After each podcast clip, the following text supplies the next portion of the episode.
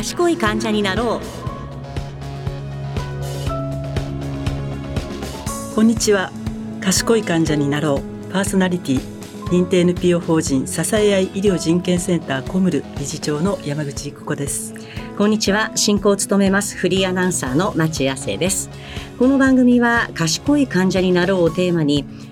賢い患者になるためにはどうしたらいいのか患者を取り巻く事例を紹介しながら問題のポイントと考え方をお伝えしていきます。リスナーご自身そして家族そして大切な人が病気や怪我の治療を受ける可能性があります。そんな時に役立つ情報を伝えていきたいというふうに思っています。前回の放送ではなぜ賢い患者になる必要があるのかと題して番組コンセプトや山口さんのご活動についてご紹介いただきました、まあ、前回はね賢い患者ということで、まあ、5つ大事にしていることをあの伺いました。あのやっぱりこれ医療ではやっぱコミュニケーションが大事だということが前回なんか改めて分かりました。そうですね、はい、はい、やっぱり会話をちゃんと先生とできるということも大事ですかね。そうですね。あの、分からないことは質問したりとか、はいはい、自分が理解したことを確認したりとか、はい、そういったことも患者が一生懸命やっていくっていうことで変わると思いますね。はい。わかりました。で今日はですねさらに賢い患者とはテーマに自分が望む治療を受けるための患者の心構えについてお話しいただきたいと思います。よろしくお願いします、はい、よろしくお願いいたします、はい、皆さんもぜひ最後までお聞きください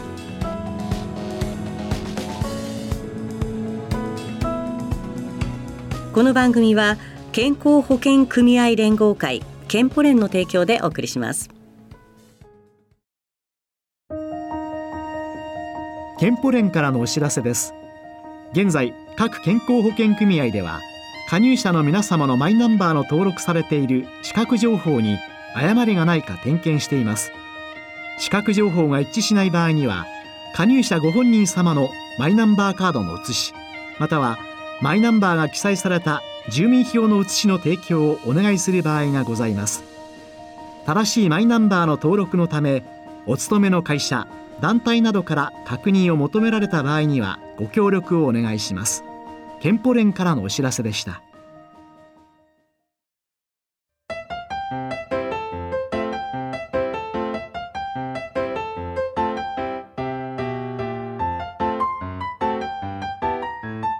賢い患者になろう。番組パーソナリティの山口育子です。こんにちは。進行の町亜生です。今回は賢い患者とはテーマに自分たちの望む治療を受けるための患者の心構えについてお話しいただきます。まずは認定 NPO 法人、支え合い医療人権センターコムルが定める賢い患者の定義について山口さん教えてください。はい、えー、これは前回もお話ししましたけれども、はい、5つの定義をしています。えー、まずは自分の、まあ、病気は持ち物だという自覚をしましょう。えー、そして自分が受けたい医療をしっかり考えましょう。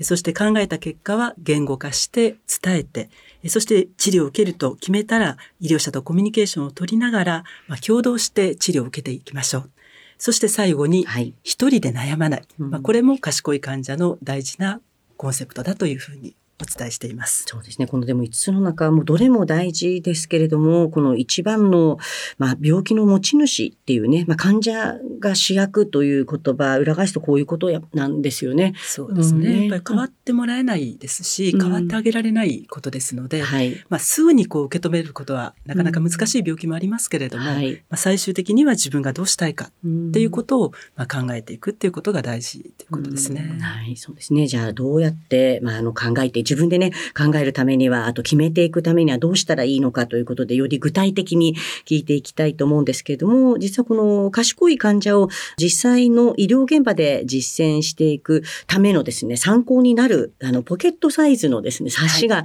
あります。はい、こちらの冊子について、あとは賢い患者になるためにはどんなことを意識していったらいいのか、はい、あの、改めて紐解いていただけたらと思います。お願いします。はい。まあ、賢い患者になるための心構えっていうことで、えー、医者にかかる10箇条っていう書冊子を1998年から発行してきました。はい、未だにあの、毎日のように注文が絶えないと21万冊ぐらい出てるんですね。そうですか。はい。で、これはあの、インフォームドコンセントって、まあ、説明と同意というふうに訳されていますけれども、私たちはそれを理解して選ぶというのが患者の役割だと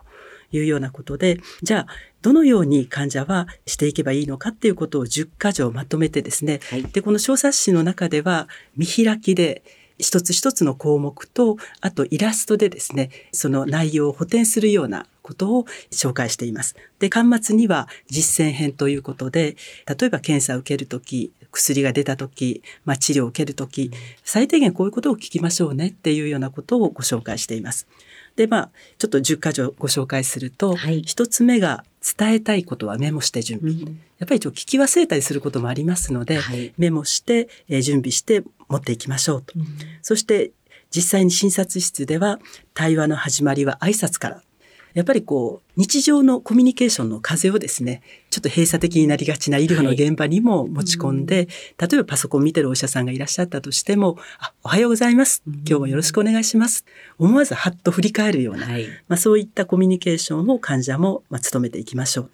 で、三つ目が、より良い関係づくりはあなたにも責任が。まあ、これ責任がっていうとちょっときつく聞こえるかもしれないんですけれども、はいうん、やっぱり相手のいいところを引き出せるような、はい、まあ、そういうコミュニケーションを取ることで、うん、えー、情報もいろいろとこう収集しやすくなるんじゃないかなというふうに、まあ、工夫しましょうということをお伝えしています。これはでも2とつながりますね。そうですね。やっぱり挨拶はコミュニケーションの始まりみたいな感じなんで、はい、まあ、それは患者側からもできることっていう、ね、そうですね。ことですね。で、まあ、4つ目、自覚症状と病歴はあなたの伝える大切な情報。こればっかりはやっぱりお医者さん、はい見ただけでわかるっていうのは占いの館じゃないですかそうですよね。お医者さんも神様じゃないんですよね。実はね。自覚症状を言い当てられる方が怖いですよね。ですのでやっぱり自覚症状はちゃんとこうメモして持っていくとかですね。で、病歴もやっぱり年齢とともに増えてきますので、今パソコンという便利なものがありますから、はい、まあ元気なうちからそれをしっかり作っておくと、例えば使えない薬とかですね以前副作用が出た薬とか、はい、えー、病歴全部書いたものを作っておくと、うん、初診の時にそれプリントして持っていけばいいわけですよね。まあ、そういったものも日頃から作っておきましょうということです。で、5つ目として、これからの見通しを聞きましょう。はい、まあ、これは、あの、いつ治りますかって、そこはやっぱりお医者さんでも答えられないことがあると思うんですけれども、例えば、この治療するとしたら、どれぐらいのスケジュールですか？治療中に何かできなくなる日常生活ありますか、とか、え治療が終わった後に何か気をつけないといけないことありますか、はい、例えば乳がんで脇の下のリンパ節を取らなきゃいけない。はい、そうするとそちら側の手では重いもの持ったりできなくなりますよね。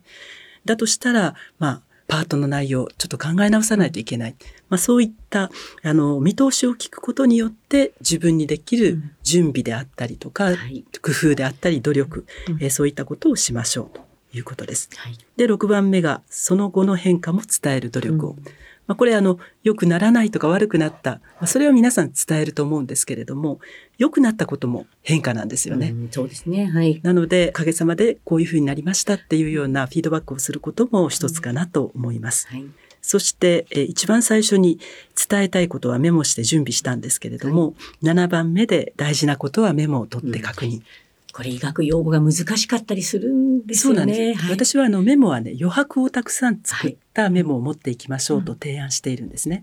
で、お医者さんの前で、実は今日忘れちゃいけないのでメモを書いてきたんです。見ながらお聞きしていいですか、うん、広げて、で、質問した時に答えてもらったら、ちょっと忘れないうちに書きますね。言いやすくなりますよね。うん、で、今、まちさんおっしゃったように、はい、耳で聞いただけではわからないちょっとその病名書いていただけますか？とか。先生に書いてもらうのもあり。そうなんですよ。で、例えばこの間エコーで胆のにポリープ見つかってねなんて言われたら、え、胆のってどこにあるんですか？って、ちょっとこの余白に絵を描いてもらえますか？まあそういうふうに、お医者さんって体の絵描くの上手ですよね。はい、そうすると、自分の聞きたいこと、その回答、で、プラスアルファの情報が、その一枚のメモで得られるわけです。うん、それを家に帰ってファイルに閉じる。はい、そうすると自分だけの大事な情報が積み上がっていきますよね。うん、こういったメモの活用をしましょうということを言っています。はい、はいで、8番目が納得できないときは何度でも質問、うん。はい、まあ、これ同じことを何度も繰り返すということではなくて、うん頭の中に疑問がいっぱいなのに口では分かりましたとか、うなずいているっていうのはやっぱり良くないですね。はい、ただやっぱり手術受けるときに合併症の説明があった。ところがよくわからなかった。最後に何か質問はないですか？って聞かれて、合併症はどんなことがあるんですか？さっき言ったじゃないかみたいになりますよね。でそんな時にちょっと一言、うん、あ、あの、先ほど合併症の説明してくださったんですけど、そこがちょっと理解できなかったんで、うん、もう一回お願いできますか、はい、って言ったら、おそらくあまり嫌な顔されないんですよ。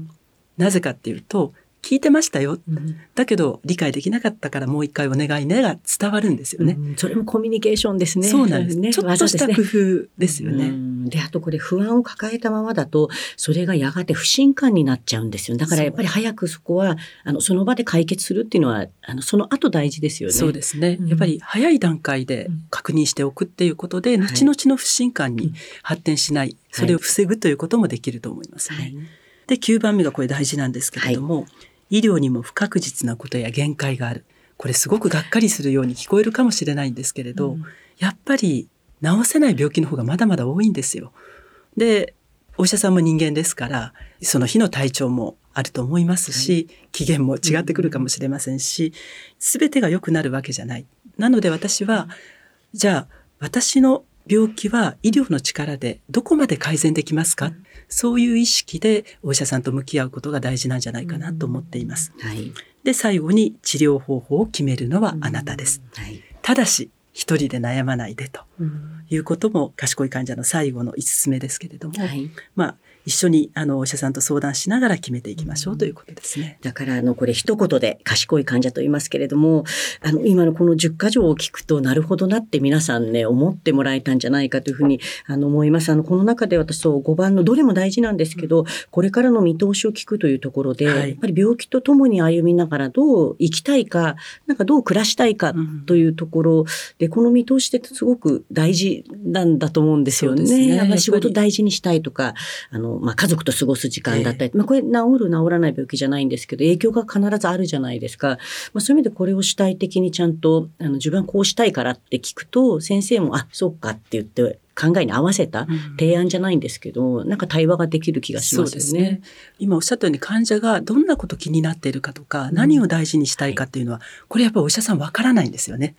で患者さんも伝えないと理解してもらえないんだっていうことは意識しておかれた方がいいと思います。うん、私はあの孫ができて孫を抱くことが目標なんですっていうのもすごく大事な目標ですよね。そうね。まあ、そういったことも伝えながらということですね、はい、はい、やっぱり対話の始まりの挨拶が大事だっていうのをね、うん、皆さんなんか皆さんらしくね会話をちょっとスタートさせてそう日常生活では当たり前にやってるんですよ。なんで診察室ではそれが抜けちゃうのかっていうことですよね。うそうですね、えー、やっぱちょっと構えちゃうところもね、うん、患者さんはあると思いますが、10箇条参考にしていただけたらと思います。で、さらにですね、この10箇条、子供向けもあるということなんですけれども、はい、これそもそもどうして作ろうと思ったんですか？あの、賢い患者になりましょうっていうことをずっと言い続けている中で、まあ電話相談数多く聞いていると、大人になって急に賢くなるの難しいなっていうふうに思うことが多々ありました。はい、やっぱりこう子供の頃から意識を持って自分でちゃんと伝えなきゃいけないとかですね。そういったことを学んで我がこととして、まあ、子供の頃から賢い患者の予備軍になってもらわないといけないなっていうふうに思っていたので、はい、何か子供向けの本が作れないかと思っていていろいろと話し合いを仲間内でしたんですけれどもその時にコムルの基本は医者にかかる10箇条だから、それの子供版を作ったらどうかという話になって、はい、医者にかかる10箇条の小冊子と同じ大きさの命と体の10箇条という、まあ幼稚園から小学校6年生までぐらいかなという子供向けに作った10箇条です。はい、こちらもなんか分かりやすいですね。大人のやつも分かりやすいんですけれども、中身も字もちょっと大きくなってて。そうですね。うん、やっぱり子供さんなのでみんな病気とは限らないですから、はい、予防が大事だっていう、まあ、コロナの前ですけれども、2014年に作ったんですけれども、はい、まあ今でもこれが生きるなと、えー、食事、睡眠、手洗い、予防が大事っていうのを入れたりもしてます。はい、で、どうしても私これを入れたかったのが、うん、お医者さんには自分で症状を伝えよう。はい、で、イラストでいつからどこがどのようにっていうふうに解説しているんですけれども、どうしても子供さんが受診すると、保護者の方が代わりに症状とか言うんですよね。ですけれどもやっぱり小学生になったら自分で伝えるっていうことがすごく大事だなというふうに思っています。であのこの10か条を使った親子で学ぼう10か条というワークショップをこれまで何回か開催してきたんですけれどそのワークショップに小学校3年生の男の子が出てくれてでしばらくしてから高熱が出たそうなんですね。この間勉強したからちゃんと自分で症状を伝えるからって言って家で練習して受診したんだそうです。はい、そしたら、いざ診察の時にお医者さんが、お母さん、熱はいつからですか？って聞いたらしいんですね。そしたらその小学校3年生の男の子が、ドクターとお母さんの視線の間に割って入って、なるほど。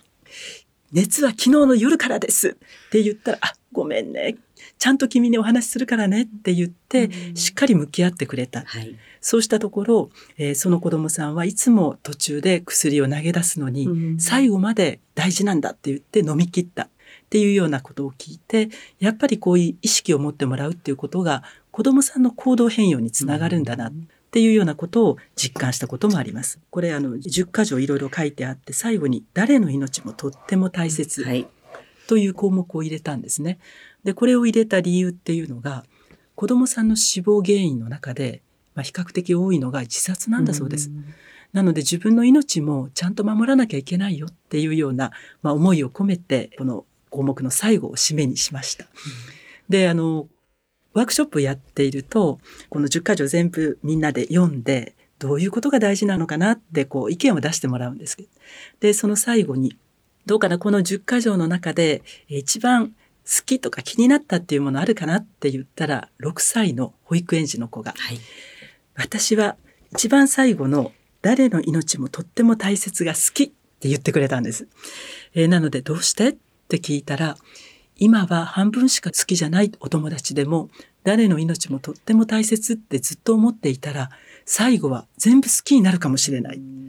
素晴らしい感性ですよね。そうですね。6歳の6歳でそんなことを言ってくれるんですよね。だからこの命と体の十箇条を、まあ多くの方に活用していただいて、まあ親子でもお孫さんとでもいいので、はい、えー、語り合う中で賢い患者、はいの予備軍を作っていってもらえたらいいなと思っています。うそうですね。これだから病気になるならない関係なく命が大事なんだっていうことを分かるために大事な十箇条ですね。まさにだから親と子で学んでしておいてほしいですね。なんか大人が読んでも大事だねって言われることがありますね。うん、そうですよね。はい、いやでもあの大人になって急に賢くならないっていうのもあのなるほどなと思いましたので。ででもまあ患者教育って言っちゃうとなんとなく硬い言葉なんですけれどもやっぱり大事なこと当たり前のことをね当たり前に大事にできるという人間教育なのかもしれないですね。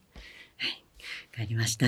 最後、改めてなんですけれども、あの、賢い患者になるために、まあ、大切にすべきこと、教えてください。そうですね。やっぱり自分の問題として、はい、えそして、え考えて理解する努力をして、その上でやっぱりしっかりコミュニケーションを取りながら、はい、その時々気持ちが変わってもいいわけですよね。一回言ったから。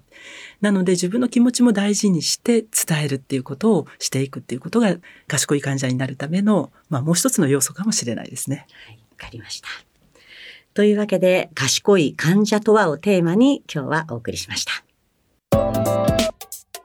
賢い患者になろうエンディングです。今日は新医者にかかる10か条、命と体の10か条をご紹介しましたけれども、山口さん、改めまして、あの、多くの人は病気って人生で初めてなんですよね。はい、だからまあ、戸惑うのも当たり前なんですが、うんそね、そんな時にやっぱりこれ活用してほしいですね、このぜひ、はい。ただ残念ながら、はい、コムルでしか販売していませんので、であの番組サイトにもポイントをあの掲載することをしておきますけれども、はい、コムルのホームページを見ていただいたら、はい、ホームページから注文もできるようになっていますしお電話であの注文していただいても結構ですので、はい、えー、ぜひ一冊手に取ってみようかなっていう方はご連絡いただければと思います。はい、わかりました。ぜひお友達にもね教えてあげていただけたらと思います。あちょうどね昔の保険証サイズの、ね、片手に収まるサイズになってますので、持ち運びできます。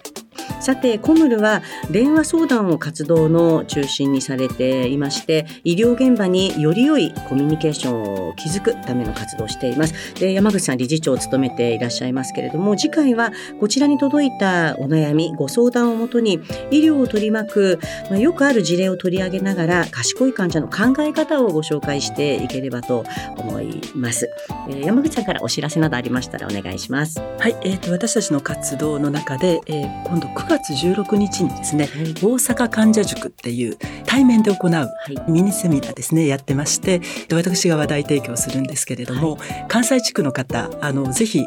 足を運んでいただけたらなと思います。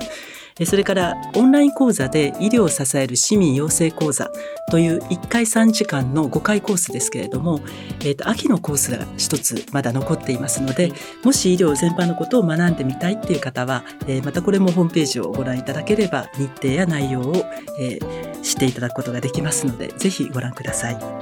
い、わかりました。この番組賢い患者になろうはラジコのタイムフリー機能によって放送後も1週間お聞きいただけます。そして放送未収録部分も含めたポッドキャストも放送の翌日以降に配信予定となっています。ぜひラジコのタイムフリーポッドキャストでも番組をお楽しみいただければと思います。次回の放送は9月22日夕方5時20分からです。ここまでのお相手は町亜生と番組パーソナリティの山口育子でしたそれではまた来月お会いしましょう